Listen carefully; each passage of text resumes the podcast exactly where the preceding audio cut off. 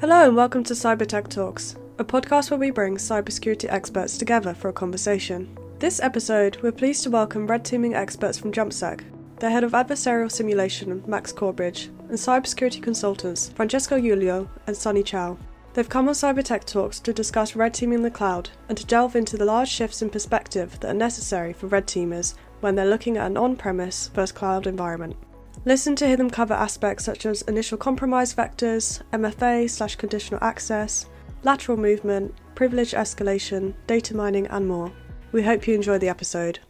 Hello, Max Corbridge here, head of adversarial simulation at JumpSec, and I am joined by my two colleagues and good friends, Sunny and Francesco. Do you guys want to introduce yourself?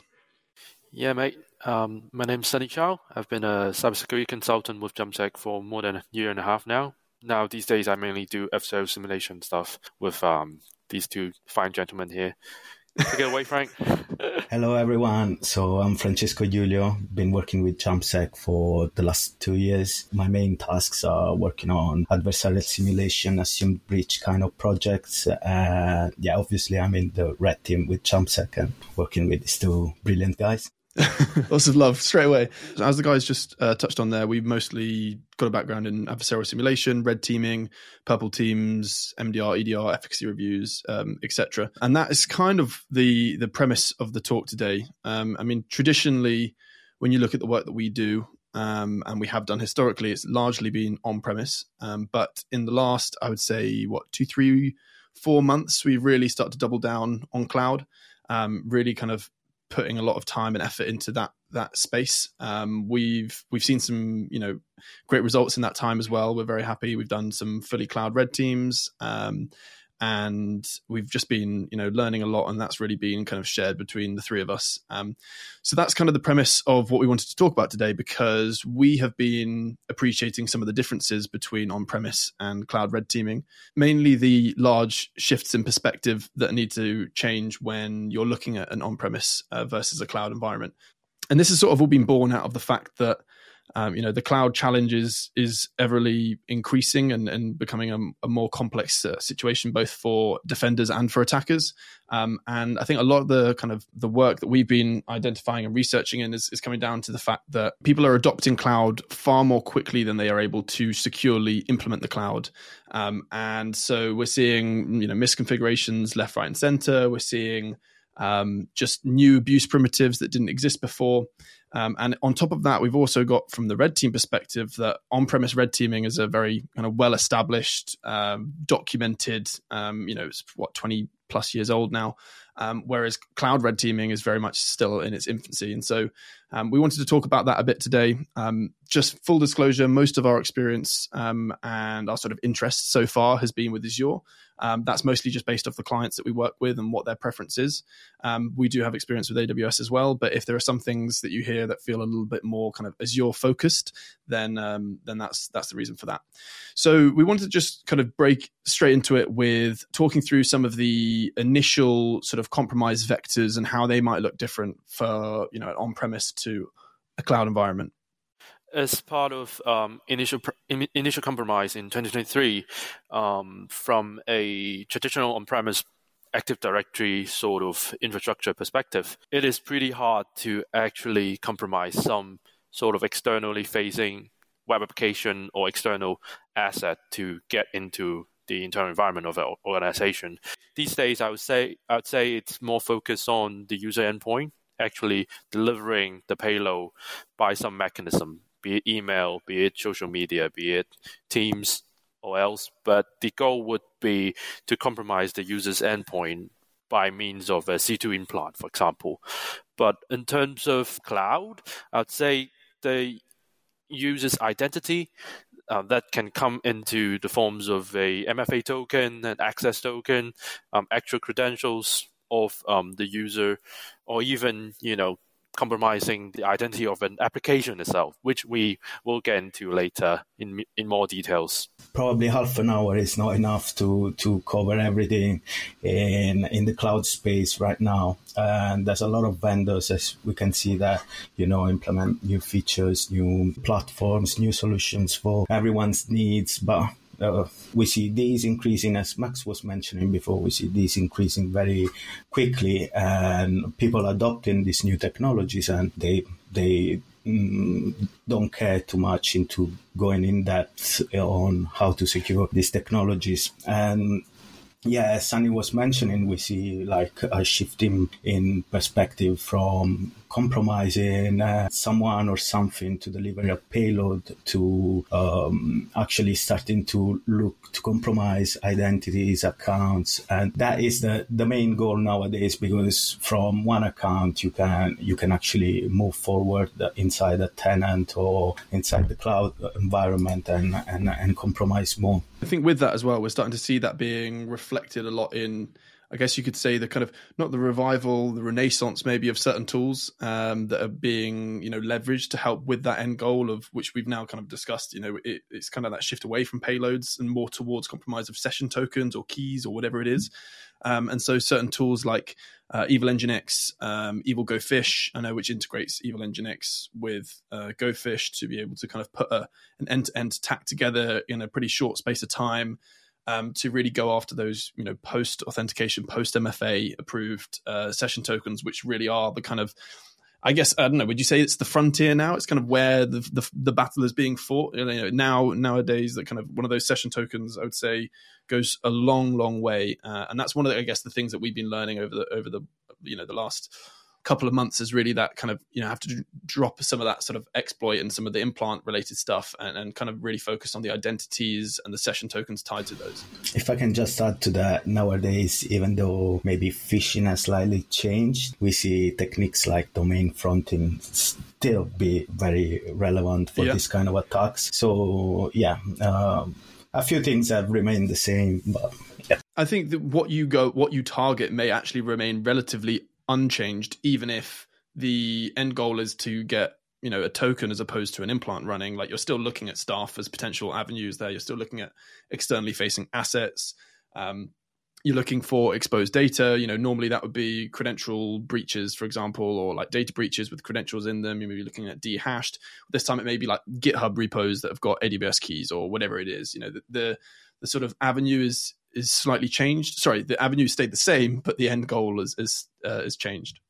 Perhaps before we used to look more for hard-coded passwords, hard-coded credentials, but now you really have to, you know, shift what things you're focusing on when you're looking for credential material, and you're actually gonna look for, I don't know, cookies, JWT, to- JSON Web Tokens, and yeah, access refresh tokens and things like that. So I would say um, within the on-prem now to cloud perspective change you know i'm grateful what has stayed the same is you know people remain vulnerable to phishing.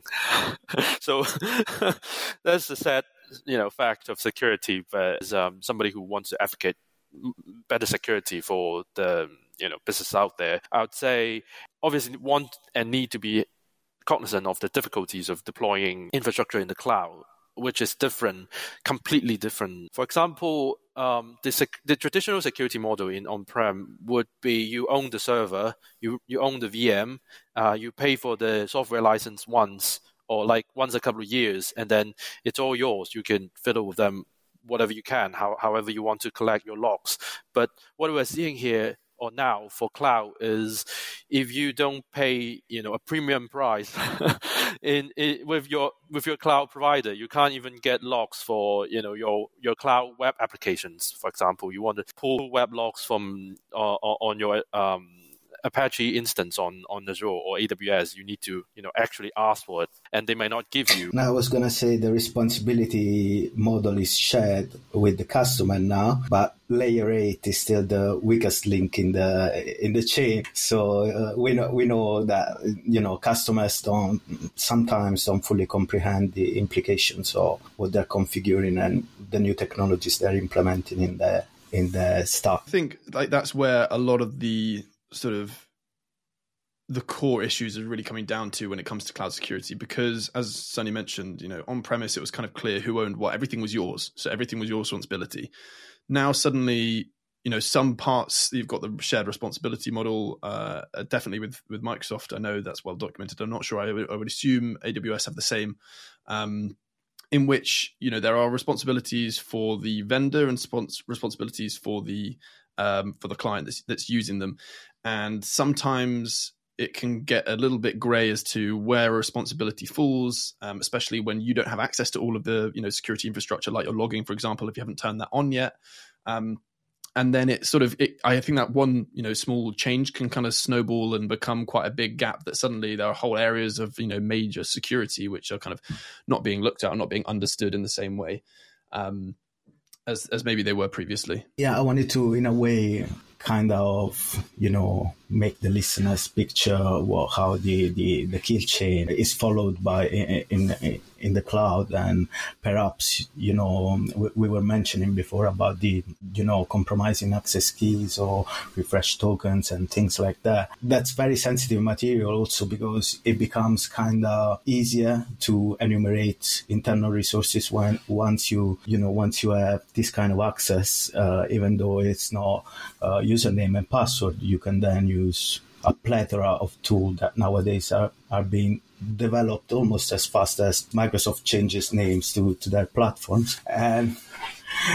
uh, and you know we see uh, tools like, for example, ROADrecon, Rod Tools, which I think it's a good shot for everyone in in this space that you know does red teaming and adversarial simulation um, against cloud, and with with minimal type of access, you can start querying um, the, the vendor's public APIs and use tools like ROADrecon or the new Graph Runner from uh, Black Hill, you know, make make this phase easier to to to be carried out.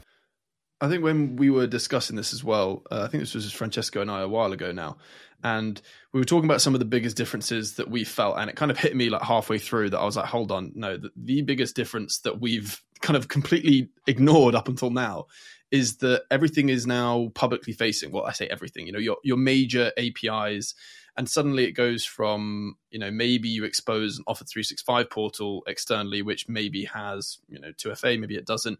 Whatever, you'll be able to enumerate. You know, in, in the worst case scenario, perhaps you've got access to somebody's you know email or their Teams or whatever suddenly if you compromise those tokens now your entire kind of cloud infrastructure is publicly accessible uh, and can be queried via an incredibly rich api um, and all of the functionality whether it's you know executing code or whether it's you know changing permissions or creating new users or anything for your entire kind of organization is now being sort of publicly, you know, exposed out there to the internet. And that is a massive shift in terms of our susceptibility to potential compromise, as well as, you know, the importance that we're putting on certain controls. So we've seen Microsoft MFA, yeah. Um, jumping and saying the MFA needs to be, you know, it's going to be enabled by default, and then conditional access and the configuration and and how well deployed that is, it can be, you know, a massive game changer. Making sure it's across all your services, etc. So it's it we're kind of the the the focus of some of the areas of security are getting, you know, hyper focused in some smaller areas because of the big shifts that we're seeing. Yeah, just for our listeners who are, you know, having a hard time um, visualizing this. Um, if you're familiar with Active Directory hacking or like um, pen testing or whatever, um, imagine in um, in the olden days or, or even these days, your domain controller is definitely behind a firewall. Like no one from the internet could query your domain controller. What kind of users are there? Who who, who are the users in your domain? But uh, the Graph API and the um, uh, talk about Azure or and the um, Azure Resource Manager APIs. They are sort of like your cloud infrastructure's domain controller. But but every, anyone in the world with a valid access token can query that. So the access token becomes the firewall plus you know the the, the access control bits. So it's um uh, there are goods and bads. The goods would be uh, Microsoft definitely up, update patch their servers, you know, every week so you don't need to worry about that front. But if you have any misconfiguration in your organization, uh, anyone in the in in the world in um, any continent can query your your domain controller in the cloud, quote unquote. So uh, that's fun, and um, and these days, um, what I feel is different is also in terms of um, both in terms of sysadmins and in terms of security professionals, um, because admins have been configuring um, domain controllers, Directories for two, three decades now. Um, it's all inside and out, very known, um, very well documented. Um, if you have some experience, um, some years of experience um, doing that uh, in a small to medium sized organization, even if you're not a big organization, you have a good chance of doing it well if you put it. well, a, put, well, I mean, I think the three of us could probably give some arguments to the contrary of that as well. Both still on premise. Um, you know, yeah, we, yeah, we still but, see some mistakes being made, but yeah, I, you know, the point still stands. There's, there's a completely different level of experience there. Yeah, but imagine you have been doing this for a decade um, on on-prem Active Directory, and then the company suddenly one day goes hybrid, and you need to manage the cloud as well, and the and there's no cloud expertise within the company, and the the um, Active Directory uh, admin suddenly has has to learn from scratch how to um, you know configure um, a cloud you know um, organization or tenant. So so that's where I well we see a lot of pain point in you know smaller organization when dealing with the cloud these days. Yeah, I think a lot of the sysadmins um, that have been on I don't know configuring Active Directory for years, decades uh, in their environment, they believe as you as you would assume normally that a lot of the skills you have um, accrued over the years are directly transferable because it's just about computers. I mean, it's just someone else's computer, so I need to configure it in the end. But but they're not directly transferable, and you need to complement that with you know new knowledge and what, what's what are these vendors doing behind the scenes? How do they how do they manage their infrastructure? And really understand that shared model uh, to to to go and target the misconfigurations you you may cause to your environment. And as well I, I think on top of that you've got the fact that you know these these cloud environments the features everything are changing so fast you know new things are being added things are being taken away new things are being made uh, default that other things are you know being changed so they're not default anymore. And so and then you've also got you know most i would say i think it's uh, i'm gonna have to plagiarize the uh, the actual number but it's something like uh, 70 plus percent i believe uh, of organizations were uh, hybrid clouds so multi-cloud uh, in which case, you know, I, I, we've seen typically if you've got an Active Directory environment on premise and then you kind of go hybrid, then you're kind of leaning towards Azure. But if you've got a very kind of app heavy and developer focused group, then generally speaking, that that would live more kind of AWS world. And so now you've got maybe that one person who doesn't have a ton of experience in the cloud, full stop, over the you know you know the last couple of years as they have done with the on-premise stuff. They've now got two different languages to learn, two different models, two different sets of features to understand, both of which are changing constantly. So it becomes a sort of ever increasingly difficult battle to try and stay on top of it, and especially when, and this is kind of what we'll we'll dive into in a minute, is you know a lot of the things whether it's right or wrong, a lot of the default behavior and default configuration settings in these cloud environments can be abused, um, and that is actually where we're seeing a, a, wealth of attacks at the moment. Is leveraging what is often just a default setting in the environment that, in other circumstances, could be you know construed as or malicious or at least help in, in an attack chain, which is kind of what we're gonna we're gonna talk about here as well. I love how uh, researchers lately. Um, uh, trying to weaponize the AI or uh, AI models, and you know, actually AI features that, for example, Microsoft is implementing in the uh, in the technology stack um, to actually perform new novel type of attacks. Like um, I really like the example of Graph Runner using the immersive reader feature offered by Microsoft, where you can actually uh, go and read um, SharePoint drives and and fetch credential material out of it. Uh, you will just see it in text. It's not gonna spell it out for you, but this functionality can be abused to actually bypass some security controls because it's a text to speech feature that nobody would at Microsoft would probably think that uh, some hackers could weaponize to retrieve credentials and stuff. And also, uh, we we actually did this on a couple of engagements where we were doing enumeration and fetched, I don't know, Teams chats and, you know, documents from drives, PDFs, and just uh, feed it to something like private GPT and uh, get it to, to give you, you know, inform decision and target the right people within an organization because maybe they talk about uh, sensitive content or they are the CEO or they mention, uh, again, credentials in their chats. And You've touched on something there, which is kind of something that I think we want to, we should dive into maybe a little bit more, and that's kind of data mining on these jobs. So traditionally on premise, you know, data mining, you know, essentially when it comes to trying to find sensitive data or, you know, data relevant to whatever it is that you're trying to red team. So let's say you're, uh, you know, stealing intellectual property, right? You know, that's, you're going to be looking for data, searching through large volumes of data um, to be able to uh, kind of get to the, the, the sort of actions on objectives that you need we've seen that change quite a lot in the transition to the cloud. Um, you know, typically when we're looking at data on premise, um, you know, now in the last couple of years, we're starting to just see, you know, SharePoint and whatever being rolled out everywhere. Um, but traditionally, let's say we, would be looking more at file shares, uh, etc. Um, and you know what Francesco has just touched on there is the whole new sort of avenue of, of data mining that's you know I think far more rich in terms of again we're coming back to that same point you know those credentials or those those authorization uh, tokens or set or keys or whatever. From there you could dump you know all your Teams messages or your emails or, or you know you have access to the SharePoint as well. And now we're seeing that really where a lot of the corporates and sensitive data is starting to live.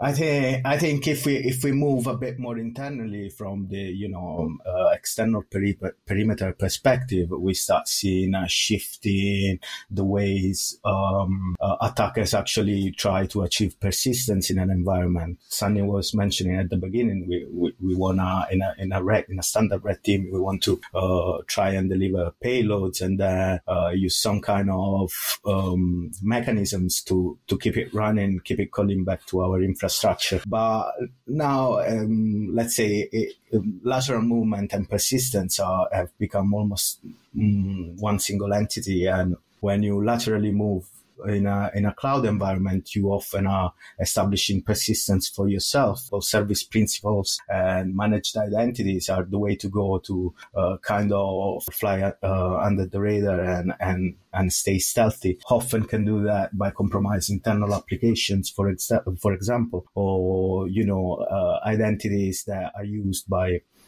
uh, by software applications internally developed. Um, so, uh, bit of explanation uh, for our listeners who might not be that familiar with Azure lingo. Um, managed identity or service principal are basically Microsoft speech for a service account for an application or for a VM or for you know um, a software entity in the cloud that does something.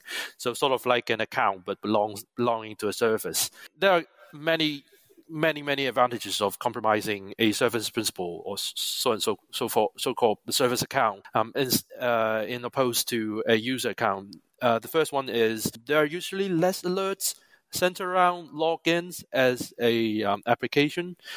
Uh, as opposed to you know user accounts which which are often you know very heavily watched by defenders because they they tend to be the initial access um, avenue. So being able to impersonate as an application would uh, allow you, so uh, as Francesco said, um, to fly under the radar more easily, and there tends to be less conditional access um, and MFA requirements for applications because you wouldn't usually expect your VM or web applications to be filling in, you know, MFA codes or coming all of uh, different IPs. For example, if you come from a you know hardware rack. Um, on-premise server um, sort of background, you wouldn't you wouldn't think about setting up an IP restriction for your application because your, because your application is it's uh, right there behind behind you in the server room. So it's definitely all, always that IP. But when it moves to cloud, it can be from anywhere, any CDN, any data center, and especially it can be from an attacker other side of the world. So it's actually important to defend your applications now these days. It is worth to mention in this case, I think. Uh, critical aspect of applications built in cloud, which is the, the metadata service that uh, every cloud environment offers to, uh, you know, machines. And its use wasn't intended for uh, users, but some users, some users do leverage that. Um, so this service basically is just um, running from in almost all major cloud environments and can only be queried by an application or a virtual machine. And usually it, it returns details of this application and, and so with it sometimes access and refresh tokens that belong to that application in order to allow the application to query other services or assets within the, the cloud environment. So an attacker that can successfully exploits an application that was developed in cloud may end up querying this service if they get, for example, a, a, reverse shell or remote code execution in general on that application to actually um, obtain the access and refresh tokens they need to to log in as that application. So I think as well another thing that's sort of interesting is applications are kind of the perfect example of things that should be in the cloud. You know, we're seeing a lot of cloud native applications. We're seeing serverless. We're seeing, you know, like Nginx as a service. There's loads of things which would make sense. You know, loads of cloud features. You know, historically, I would say applications were the kind of first things to get put into the cloud, and then afterwards, kind of the entire organization has slowly started to get pushed up into the cloud as well. But I'm sure there are a ton of businesses out there and organizations uh, with cloud related, uh, sorry, cloud hosted applications and now I think that the sort of threat profile of having them is is slightly changing. I think typically, you know, we we've all done you know initial access on on premise red teams. I would say we have, you know, there have been examples. Um, Francesco and I, I think you know the job we're talking of here, where we did manage to get, um, you know, remote code execution as a potential on a web on a web server uh, as a uh, first kind of foot in the door uh, for an attack chain. But in that scenario, and in I would say the majority of scenarios, I would say the Im- overall impact of that is relatively limited. Like typically, no, not, obviously there'll be edge cases, but you're running as the kind of service account for for that website, which means maybe you don't have many permissions beyond you know just that that one you know area that you're in, which is normally like the web root. You won't be able to potentially even get out of the web root. Maybe you're in a Docker container or you're in the DMZ, which means that you know the, the overall impact and how far you can go with that is sort of somewhat limited, I would say, in most cases. That's why, at least for us, it's not particularly favorable, you know, reliable route into an organization. You know, that's why we always come back to the human. I think there could be an interesting one over the next couple of years where the amount of organizations who have cloud apps and the fact that once you've compromised a cloud app and you're able to use that to reach out to the metadata service, find out the essentially take the entire identity of that and then use that to authenticate back to the API where you've got again all of that access. You've got a much easier way of querying, you know, show me what uh, different objects within the estate I have permissions to, you know, communicate with, whether it's key vaults or databases or storage or whatever it is. And I think, you know, that is a much more usable uh, sort of beginning step in an attack. So I think there may be, you know, there may be, you know, kind of, a, I guess, a renaissance, you could say, of, of trying to use that as an initial sort of access vector, perhaps. Well, um, speaking of um, edge cases, I would like to give a counterexample. Recently, uh, uh, I've had another engagement in which the client is using the domain admin account to run a web server. So don't be that organization. for our audience. Um, so we've covered uh, much of initial access as well as some of lateral movement. Do you, you guys uh, feel like talking about like what are the actions and objectives uh, in the cloud looks like uh, uh, compared with um, like traditional on-prem stuff? How do, do they differ? Nowadays when we want to act on our goals in a cloud environment we don't want to become global admin. I mean global admin is probably heavily monitored that you know every activity they do um, might raise suspicion on blue team side, SOC side. Um, so we don't want that. And we are happy with less privileges nowadays in cloud because of the misconfigurations we often see and also the level of privileges that although they are, they are uh, there's a separation between a, a, highly privileged account and a less privileged one. Still, some some permissions overlap very often. So uh, we might not need a, a, global admin to actually query all the resources in a production environment. We might just need to compromise the service principal that uh, um, I don't know, for example, manages the the the pipeline that you have uh, you are using in in your cloud environment, and I'm referring to DevOps, Azure DevOps in in particular here. For example, you you might compromise the identity used by a pipeline and actually have enough permissions to um, to you know tamper with production services. And um, what stays the same though is how do you demonstrate impact uh, at the end of the day? And you may still want to retrieve sensitive data. Uh, so data breaching, uh, retrieval of uh, personal identifiable information contained, I don't know, in storage accounts, blob storages, and so on. You might abuse that in a different way to actually uh, deploy ransomware. So uh, maybe execution of a ransomware attack may look slightly different. So you're not double clicking on a, on a malicious malicious payload to actually have your uh, all of your SMB shares interconnected machines to be uh, affected by the encryption of that ransomware. But what you can do is like achieving read-write permissions on the right databases and the right production storage accounts, and actually tamper with those and and then. Uh, download them and then perhaps re-upload, them encrypted or just use that, that data that you exfiltrated, resell it on the black market, on dark web and so on. I think as well, one of the one of the interesting things you mentioned there was how I guess you know I would say it's not a sign of good red teaming if you are just doing a race to domain admin on premise because you know the same principle kind of does apply, but in in reality there are so many paths to DA on on premise environments. There's so many well documented, and that you know, generally speaking, with that set of permissions, you can do whatever you need to do, to do in terms of you know actions on objectives and uh, just demonstrating impact. But I think with global admin, I'm sure that you know that that is very much still the case. But as Francesco kind of mentioned, we're seeing that it's not always the, the, the main kind of requirement, and I think a lot of that comes down to the fact that there are just so there's so much more complexity that still isn't really understood when it comes to cloud environments and particularly in permissions and identity access management etc where you know there are so many hundreds of default roles for example that trying to understand the difference the granular differences between them and, and how to deploy least privilege access when you've got that many different accounts and sets of permissions it can become an absolute headache to then try and say okay i'm going to you know lock it down to this person but not that person. And actually i think what we see is that it, often the you know in a, in trying to do that you know people get overly you know permissive accounts or uh, accounts which don't aren't, aren't, called global admin but for all intents and purposes they have global admin you know permissions because permissions aren't really understood as as well as on on premise.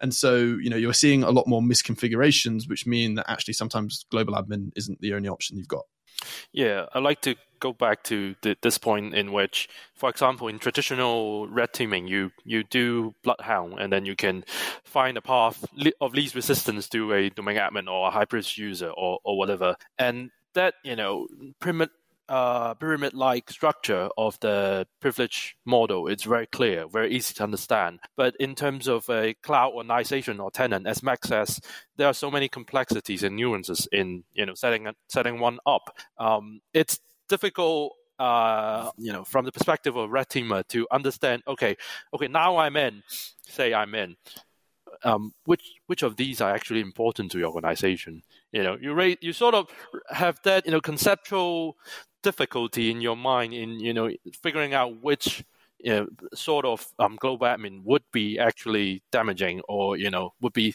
quote unquote the crown jewel to the organization. And that's the you know attacker half. But for the organization themselves or for sysadmins you know them having to deal with that complexity of okay which part of the organization or of the cloud infra is actually critical? It's actually uh, another difficult question for themselves to you know to be having internally.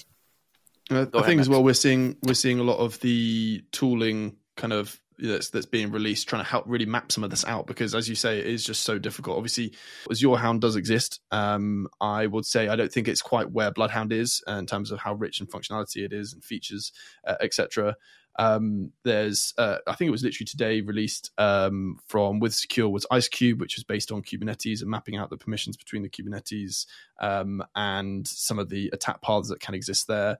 Um, we're you know we, have talked about GraphRunner, Road uh, ROADtools, etc. There's a ton of different ones. I don't think there's kind of one you know clear winner yet, but these are some of the tools. If you're listening to this, you're thinking, God, I you know there's there's definitely some work I could do here to try and understand this. These are things that you can download, you can set up, and you can run in your environment and have a quick look and hopefully try to start trying to identify some of these different attack paths that maybe you know uh, uh, when you're looking at the GUI you don't immediately see.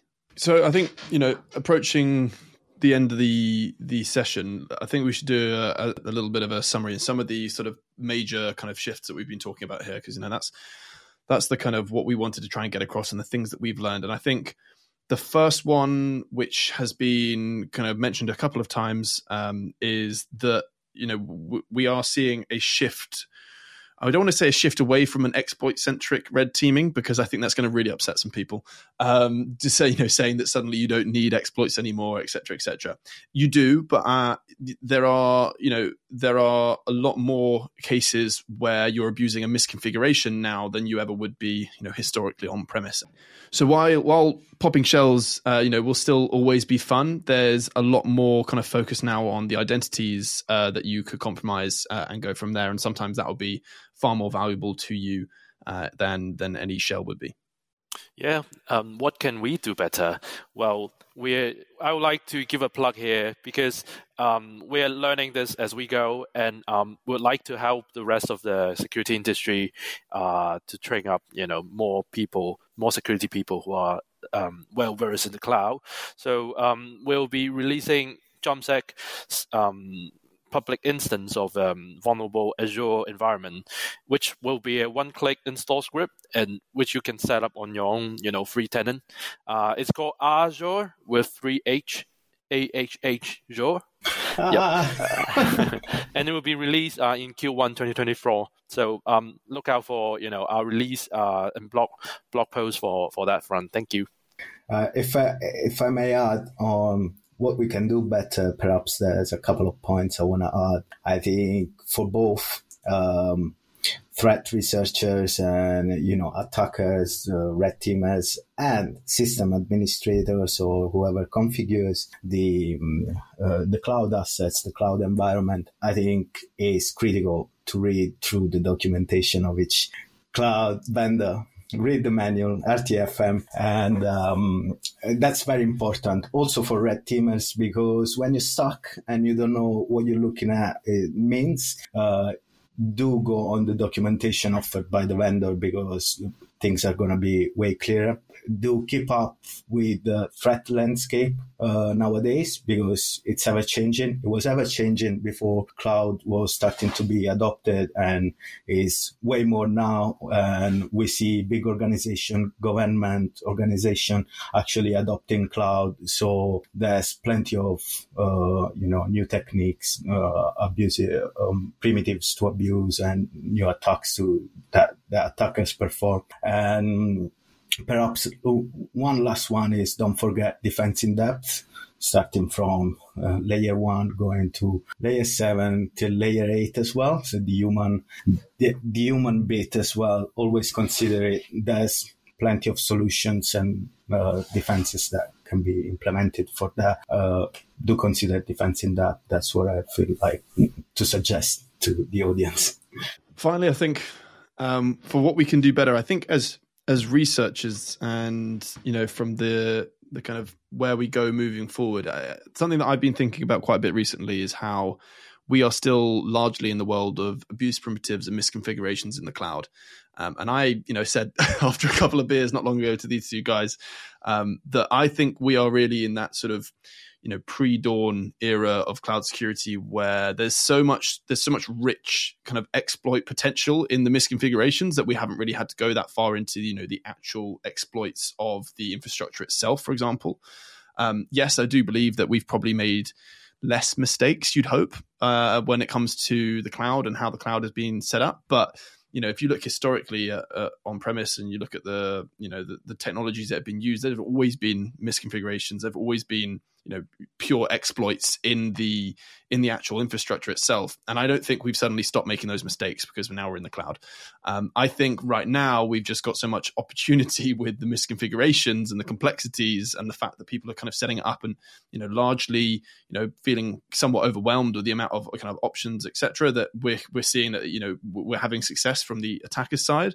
But I'm really excited for where you know cloud hacking, generally speaking, is going to go in the next couple of years. Um, and I know that we, you know, as a team, we really want to be part of that. Um, we're actually having a conversation, the three of us earlier today, about the kind of research that we want to do, and hopefully trying to find some of these, you know, really get the ball rolling. You know, uh, you're looking at the the kind of uh, technology which is just being so heavily relied upon now. Uh, you know, at you know, organizational levels for you know like Kubernetes, etc., stuff like that. That we really want to start kind of diving into this a little bit more with a kind of finer eye for detail and see if there's anything you know of, of note there, and if we can't, you know help to kind of push the sort of cloud security model a little bit closer towards that. Um, gentlemen, anything else from the two of you? From me, I'm I'm all good. I think we're right at the top of the hour. Perfect timing. Yeah, I think that's. Yeah, it's also because the, the technology is at its early stages. Uh, I think our approach should be to invest more in research into this space because you know there's a lot to to find out to discover for us. It's, uh, it's probably a new world to to discover and to explore. And although there's a lot to to cover in this space i think we had a, a good run today and we covered quite a few things.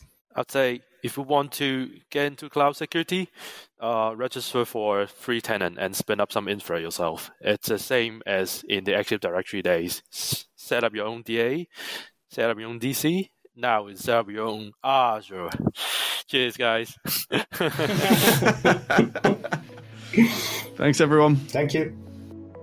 Thank you for listening to this episode, and a big thank you to Sunny, Francesco, and Max for providing insight into the shift in perspective necessary for red teamers when targeting cloud environments. We look forward to bringing you more episodes with cyber experts. Make sure to subscribe and follow the podcast on X and LinkedIn for further updates. This podcast was brought to you by CREST, an international not for profit membership body representing the global cybersecurity industry.